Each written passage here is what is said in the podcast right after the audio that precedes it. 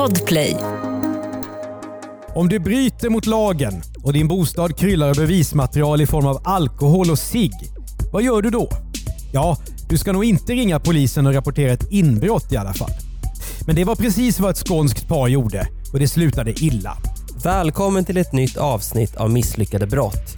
I Radio Play Studio sitter årgångssvinet Mattias Bergman och den inrökta Andreas Utterström.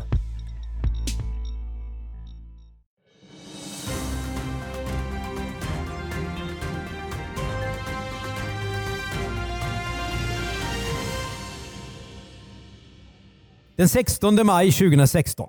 Det amerikanska försvarsdepartementet berättar att terrororganisationen IS fortsätter tappa mark i Irak. En ny rapport slår fast att lesbiska par i Sverige har mer jämställd inkomstutveckling än heterosexuella par.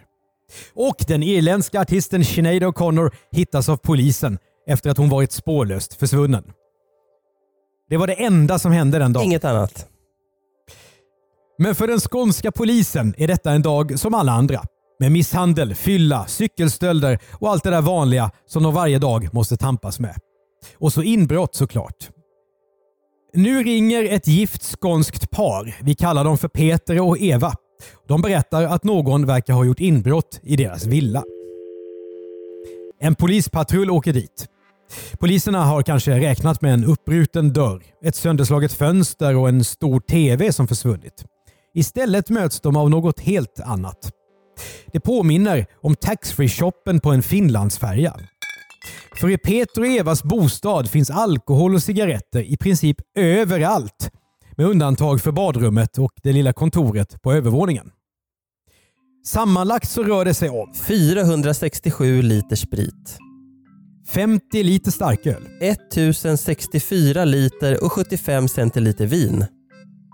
Och 137 440 cigaretter. Alltså de här mängderna är ju helt absurda. Jag har ju klippt in en bild här i manus eh, på Mm. en del av beslaget då från polisen och det är ju låda efter låda, flaska efter flaska.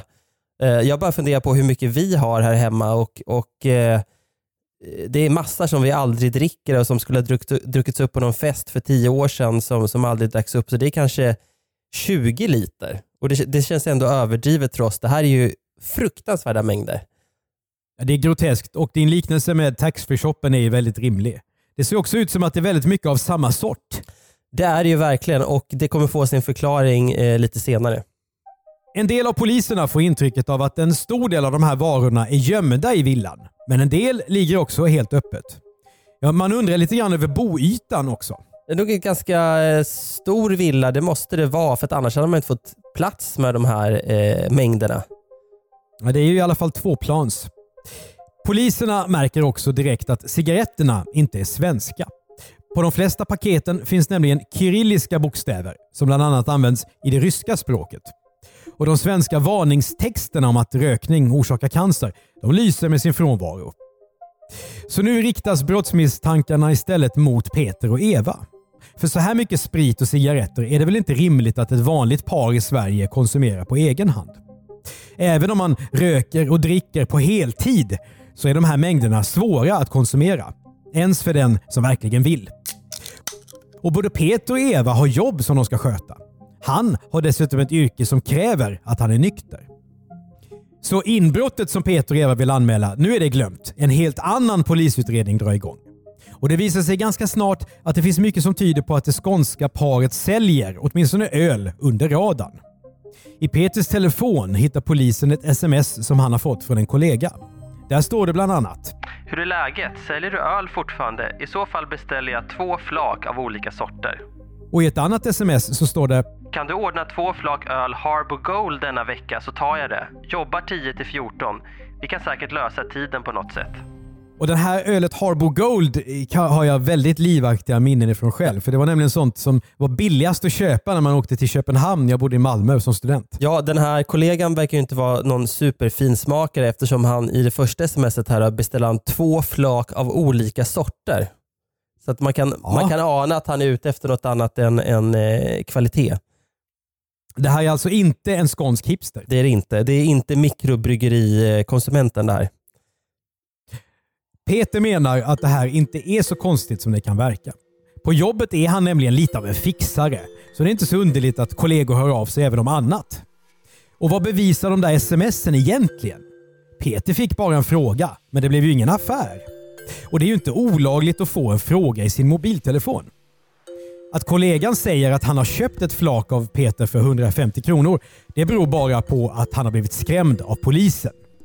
Ännu ett inslag av dessa ständiga bortförklaringar som våra misslyckade brottslingar brukar svänga sig Ja, är det någonting man som polis tror jag blir immun mot ganska snabbt så är det bortförklaringar såväl bra som dåliga. Ja, vi kommer ju snart in på några fler här. För nu går utredningen vidare. Peter och Eva misstänks nu för det som på juristspråk kallas för Olovlig befattning med punktskattepliktiga varor, olovlig försäljning av alkohol, olovliga innehav av alkoholdrycker. Kanske är det lika bra nu att man lägger korten på bordet och erkänner. Folk har blivit fällda i domstol när bevisläget har varit betydligt sämre. Men Peter och Eva de nekar i sten och nekar och nekar. Vad har då Peter att säga till sitt försvar? Jo, att han dricker mycket när han är ledig. Helst öl men också whisky. Och paret har alltid haft mycket alkohol hemma. Cigaretterna de tror han att Eva har köpt på ICA Maxi. Trots att paketen har kyrilliska bokstäver på sig. Frågan är varför frun har köpt så många cigaretter att hon har över 100 000 stycken hemma samtidigt. En befogad fråga som Peter inte har något svar på. Och där blir... Ja, det är nämligen så att om man räknar här. Ja. Det är 137 440 cigg. Om vi tänker oss att ett paket innehåller 19 cigaretter, Mm. som de gör nu för tiden. Då skulle, om, om Eva röker ett paket om dagen, Mm. Då skulle det ta henne 19,8 år att röka upp de här. Ja, och då kan man ju som polis misstänka att detta inte är helt sant. Eh, även om hon då röker två paket om dagen, då skulle det ändå ta, vad blir det då, åtta år att röka Mm. upp det här. Mm. Nio. Nio, det är jag som inte kan räkna. Ja, så det är ju eh, otroligt. Eh, vad skulle de sagt istället? Ja du, eh, kanske att de skulle ha en fest för 200 pers. Mm, det säger du ja. Ja, vi får väl se om de har kommit på det själva.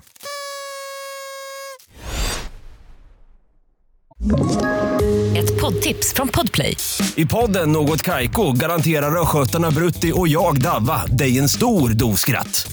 Där följer jag pladask för köttätandet igen. Man är lite som en jävla vampyr. Man har fått lite blodsmak och då måste man ha mer. Udda spaningar, fängslande anekdoter och en och annan arg rant. Jag måste ha mitt kaffe på morgonen för annars är jag ingen trevlig människa. Då är du ingen trevlig människa, punkt. Något Kaiko, hör du på Podplay. Därför är gardinerna.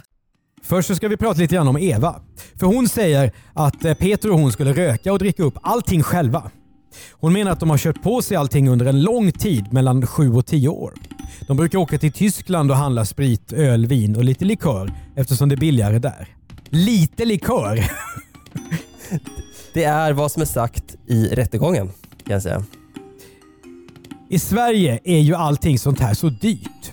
Därför gör Peter och Eva sina resor fler än tre gånger per år. Ibland själva, ibland med kompisar. Eva säger också att de inte har fört in mer alkohol än vad lagen tillåter. Allting är by the book med andra ord. Men hon minns inte hur mycket de sammanlagt har lagt ut eller hur mycket pengar de brukar ha med sig när de åker till Tyskland. Frågan är, varför är det så oerhört stora mängder då?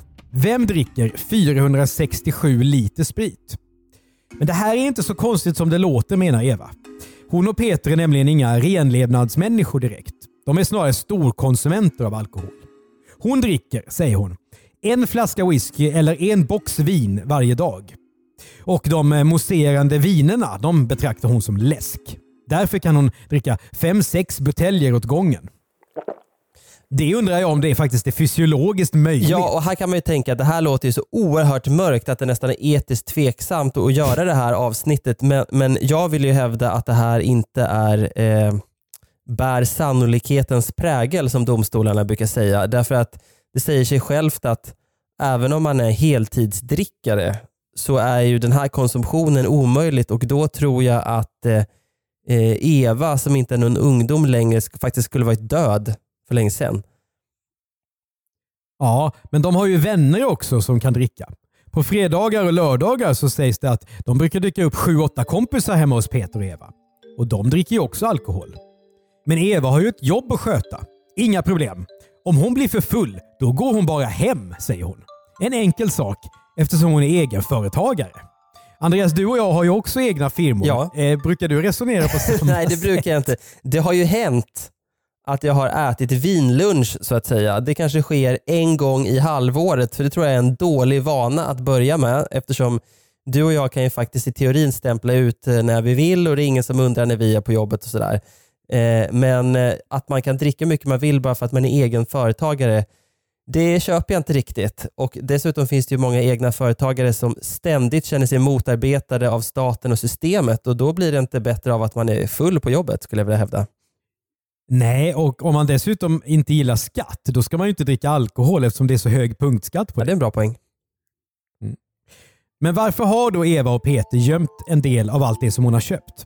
Jo, för Eva är samlare och gillar att placera ut alkohol på olika ställen i hemmet. Det säger hon själv i en av, en av rättegångarna så det är ingen, ingen, det är ingen märklig formulering eh, av mig. Man ska ju tänka sig hur det skulle vara här hemma om jag plötsligt hittade eh, Petit Chablis som Emma gillar att dricka, liksom flaskor och boxar i klädkammaren, bakom böcker, i bokhyllor och, och i linneskåp och sånt. Eh, då skulle jag ju ana att eh, jag lever med en kvinna som försöker dölja sina problem, inte att hon så att säga, gillar att placera alkohol på olika ställen. Jag tycker det är en otroligt härlig formulering. Det är fantastiskt. Och om man är samlare och hoarder då, då brukar man väl inte bara ha, samla på en sak utan i så fall så brukar ju hemmet se ut lite som Albert och Herbert. Just det, Alltså, och, och det, det kommer vi också till det här eh, huruvida hon faktiskt är en, en prepper eller inte. mm. Ja, Eva säger i alla fall att om det skulle hända något så är det viktigt att hon har varor hemma. Dessutom blir cigaretterna torra om de ligger framme och det är därför hon har lagt ut dem på olika platser i villan. Alltså kreativiteten är det ju som vanligt inget fel Nej, på. jag, jag, jag tycker att de, eh, de har bestämt sig för en linje, Peter och Eva, och den måste man ge dem att de står fast vid genom hela De hörs polisutredningen. var och en för sig såklart. Ja, det utgår jag ifrån, så brukar man väl göra. Och eh, De står fast vid sitt i eh, utredningen och i två rättegångar. Det finns ju också en annan orsak till den här hamstringen. Eva fyller snart jämnt och hon och Peter planerar en stor fest till sommaren med 60 gäster. Och är det fest så får det inte ta slut i baren. Därför är det väl inte så märkligt med tusen liter vin. Det här kan man förstås ha vissa synpunkter på.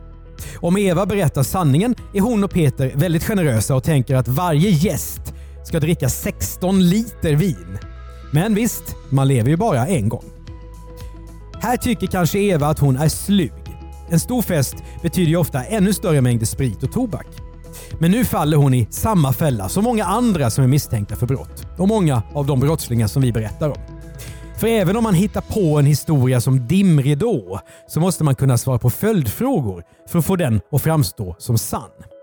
Så nu undrar polisen. Har ni skickat ut inbjudningar till den här stora födelsedagsfesten i sommar? Nej, svarar Eva. Har ni planerat vad ni ska äta?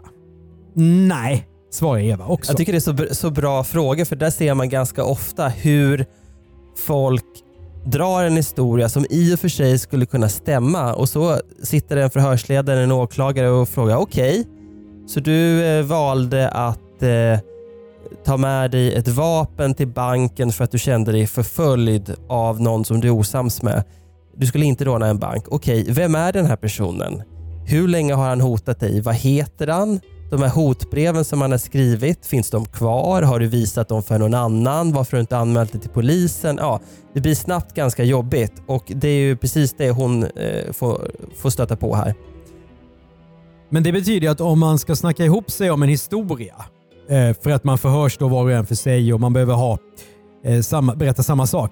Då måste man inte bara tänka ut grundhistorien utan också tänka ut alla möjliga frågor man kan få som ska spräcka det. Ja, och det är därför det blir så jobbigt. Eh, och det är det tror jag mytomaner är så bra på. För att jag föreställer mig att en viss typ av mytomaner, till exempel Solvalla-kungen som vi gjorde ett avsnitt om för Eh, var det i Misslyckade brott eller misslyckade affärer? Misslyckade brott var det va? Nej, oh ja, oh, Ja. oh ja. Att de tror på sin egen bullshit och att då är det helt enkelt lättare att ljuga. Men en normalt funtad person tror jag har väldigt svårt efter ett tag att, att liksom hålla ihop eh, historien. Eh, eller så kan man ju bara göra eh, som det står i Bibeln, sanningen ska göra eder, eder fria. Den varianten finns ju också. Ja, I det här fallet så kan vi ju redan nu avslöja att sanningen inte kommer göra Peter och Eva fria. Nej, inte, inte, inte deras sanning i alla fall. Ja, men den här bilden som man gärna vill ha om att, att eh, som eh, Kevin Spaceys rollfigur i The Usual Suspects som sitter i två timmar och bara utifrån att han tittar på en, en whiteboardtavla tar fram en jordens eh, komplicerade historia och han kommer undan med det och så. Spoiler, spoiler för dig som inte har sett filmen. Ja, ja, ja, ja men det har ju alla, alla lyssnare gjort. Ja. men den är ju för fan 30 år gammal. Eh, det, så där går det ju inte till i verkligheten. Nej, det, är väl, det är väldigt svårt att eh, ljuga eh, trovärdigt. Mm. Nu får Eva frågor om cigaretterna då. Ja, hon berättar att hon har köpt en del och har fått en del. Frågan är varför hon får cigaretter i present av sina kompisar. Vad är det för fel på blomstercheckar och alla dina askar? Jo, berättar Eva. I flera år har hon nämligen hjälpt bekanta från andra länder att de ska få jobb i Sverige. Och Det hade hänt att de betalat henne med tobak som är inköpt i Polen och Litauen. Det är ju två länder som inte har kyrilliska bokstäver dock. Det är sant. Ja, hjärnan. Mm. Eva tror att cigaretterna kan ha tillverkats i Ukraina, Moldavien och Ryssland. Där har de kyrilliska bokstäver. Där har de kyrilliska bokstäver. Det. När hon får betalt i sig så brukar det handla om 10-30 limpor per gång. Och eftersom hon känner åtminstone 80-100 polacker och litauer så fylls lagret hemma på ganska snabbt. Dessutom säger hon att hon själv röker två paket cigaretter om dagen, så limporna går åt i en rasande fart. Hon har ändå suttit och räknat lite. I alla fall överslagsräknat i huvudet. Hon har gjort en historia. Ja. Men så finns det en annan förklaring också. En kulturell. Eva är född i ett land där det finns en helt annan bunkringsmentalitet än i Sverige. En allmän och utbredd preppersjuka. En bekant intygar också att Eva faktiskt har ett svårbegripligt samlarintresse som vännen tror beror på det hon bär med sig från sin uppväxt. Problemet är att Peter och Evas hamstrande är oerhört nischat. Mot sprit och sig bara. De tycks inte bunkra sardiner, pasta och toalettpapper i samma omfattning. Och inte heller verkar de ha funderat över vilka strategier som krävs vid ett långvarigt strömavbrott eller om alla betalkort slutar fungera. Det skulle ingen riktigt hängiven prepper missa. Polisens slutsats blir därför att det här helt enkelt inte stämmer. Allting är lögn. Eller åtminstone en rejäl överdrift. Utredningen är nu klar och åklagaren bestämmer sig föga förvånande för att väcka åtal. I maj 2017 faller domen i Helsingborgs tingsrätt. Både Peter och Eva fälls. Tingsrätten menar bland annat att parets historia inte kan stämma eftersom den konsumtion de berättat om är osannolikt hög. Det är också märkligt att den som samlar på vin köper på sig flaska efter flaska av något som inte alls är ett samlarobjekt. Det verkar tvärtom konsekvent handla om billiga sorter. Måste Peter och Eva sitta inne nu Nej, de klarar sig undan med villkorlig dom med 180 timmars samhällstjänst. Det innebär att de på kvällar och helger ska utföra, som det heter, oavlönat samhällsnyttigt arbete. Det kan handla om att hjälpa till i en ideell förening eller att stå och sortera kläder på Myrorna. Om Eva får många rökpauser, det vet vi inte. Det betyder att de skulle kunna stå och till exempel jobba med länkarna eller något sånt där. Absolut. Mm. Och Det där är någonting som man ibland i debatten ser att att det är eh, trams och att alla ska sitta inne. Men jag måste säga att jag tycker att samhällstjänst är ett bra alternativ för att det blir oerhört dyrt och dåligt för staten om folk ska sitta i fängelse för, för allting. Jag ska säga också att om de kunde ha fått fängelse för det här, det står i domarna att hade man dömt ut fängelse så hade eh, de fått sitta i sju månader. Då tycker jag det är mycket bättre för både dem och samhället att de får stå på kvällar och helger och sorterar kläder eller vad det nu är, då gör de faktiskt också mycket mer nytta än om de sitter inlåsta någonstans. Och dessutom så blir det billigare för oss som ska betala. Tråkigt, men betydligt bättre med samhällstjänst än att sitta i fängelse alltså. Och billigare för oss skattebetalare. Men Peter och Eva, de är inte nöjda ändå. De står fast vid att de är oskyldiga. Deras villa är inte alls som tidningarna skriver någon spritcentral. Det är ett vanligt hem med lite vin, sprit och cigg.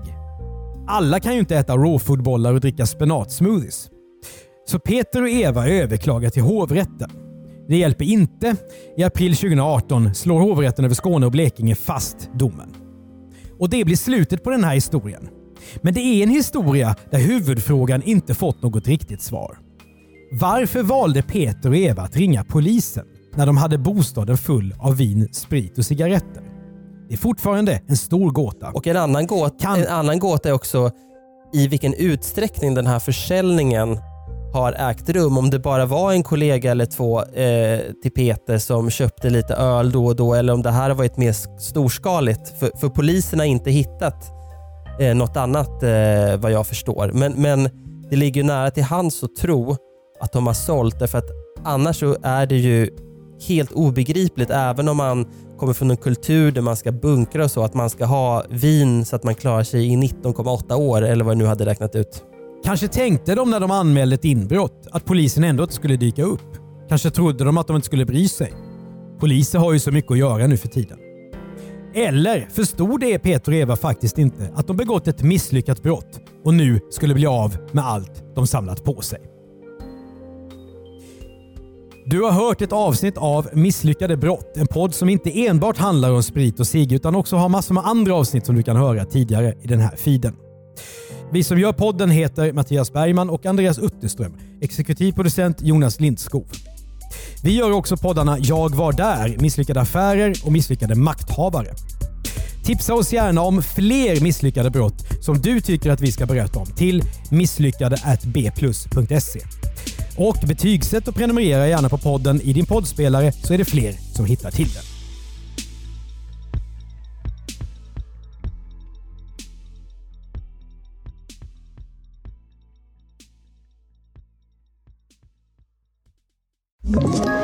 Ett poddtips från Podplay. I fallen jag aldrig glömmer djupdyker Hasse Aro i arbetet bakom några av Sveriges mest uppseendeväckande brottsutredningar. Går vi in med hemlig telefonavlyssning och, och då upplever vi att vi får en total förändring av hans beteende. Vad är det som händer nu? Vem är det som läcker? Och så säger han att jag är kriminell, jag har varit kriminell i hela mitt liv men att mörda ett barn, där går min gräns. Nya säsongen av Fallen jag aldrig glömmer på Podplay.